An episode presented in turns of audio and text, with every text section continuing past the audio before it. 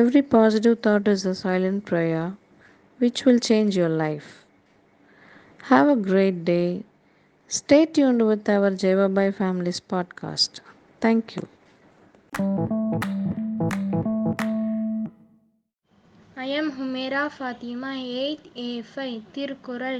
இன்னா செய்தாரை ஒருத்தல் அவர் நான நன்னையும் செய்து விடல். விளக்கம்: இன்னா செய்தவரை தண்டித்தல் என்பது அவரை நாணும்படி அவருக்கு நல்லுதவி செய்தலாகும். Thank you.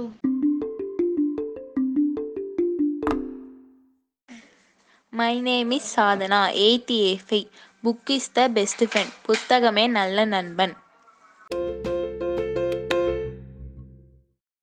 Good morning everyone. I am Joan from 7th A4. Today's general knowledge. Which is the land of rising sun? Japan is the land of rising sun. Thank you. இன்று பிறந்தநாள் கொண்டாடும் மாணவிகள் Saliha Banu 5th A, Yuvasri K 6th B, Srika A 8th D, Evangeline J 8th A8, Bhavanya R 9th G, Bhumika S 10th B, Kartika D 11th A1, Kamali R 11th E to A, Pandimina P 12th B to B, Danushika 12th C to A, Dafia S 12th E to C, Soumya S 12th H1B, Aarthi V 12th H2A. மாணவிகள், இந்த பிறந்தநாள் உங்கள் வாழ்வின் புதியதொரு மகிழ்ச்சியான தொடக்கமாக அமையட்டும்.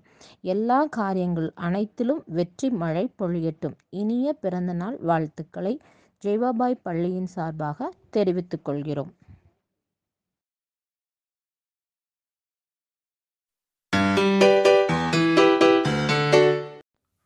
Good morning everyone. Word of the day is busticate. BUSTICATE. Busticate. It means break into pieces. In Tamil, tundu tunda vadakirathu. Today's word is busticate. Thank you.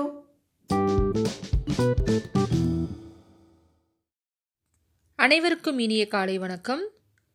சங்க இலக்கியத்தில் மூவேழு வள்ளல்களின் பெயர்கள் இடம்பெற்றுள்ளன. அதில் முதல் 7 வள்ளல்கள் என அழைக்கப்படுபவர்கள் குமணன், சகரன், சகாரன், செம்பியன், துந்துமாரி, நளன் மற்றும் நிருத்தி.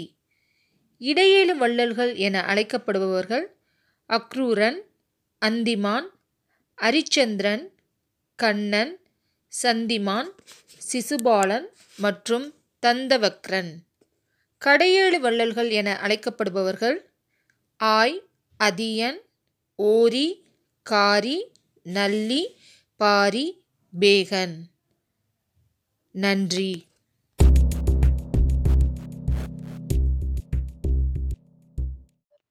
நீதிக்கதை. வேலை 1, சம்பளம் 2. சத்ரபதி சிவாஜியின் அரண்மனையில் வேலை செய்தவர்களில் ஒரு பணியாளருக்கு 100 ரூபாய், இன்னொருவருக்கு 150 ரூபாய் சம்பளம். ஆனால் இருவருக்கும் ஒரே வேலைதான். குறைந்த சம்பளம் வாங்கியவர் இது பற்றி சிவாஜியிடமே கேட்டுவிட்டான். அப்போது வாசலில் ஏதோ சத்தம் கேட்டது. சிவாஜி அந்த பணியாளனிடம், வாசலில் சத்தம் கேட்கிறது, போய் பார்த்து வா என்றார். அவன் போன வேகத்தில் திரும்பி வந்தான். ராஜா, ஒரு யானை போய்கொண்டிருக்கிறது என்றான். அது என்ன யானை என்றார் சிவாஜி. இவன் திரும்பவும் போய் வந்து, ஆண் யானை மகாராஜா என்றான். அதன் விலை என்ன என்றதும் திரும்பி யானைக்காரனை பார்க்க ஓடினான் பணியாளன். இப்படி ஒவ்வொரு கேள்விக்கும் ஓடி ஓடி சென்று பார்த்து வர வேண்டியதாயிற்று. சிவாஜி அடுத்த பணியாளனை அழைத்தார். வாசலில் சத்தம் கேட்கிறது, பார்த்து வா என்றார். அவன் சற்று நேரத்தில் திரும்பி வந்தான்.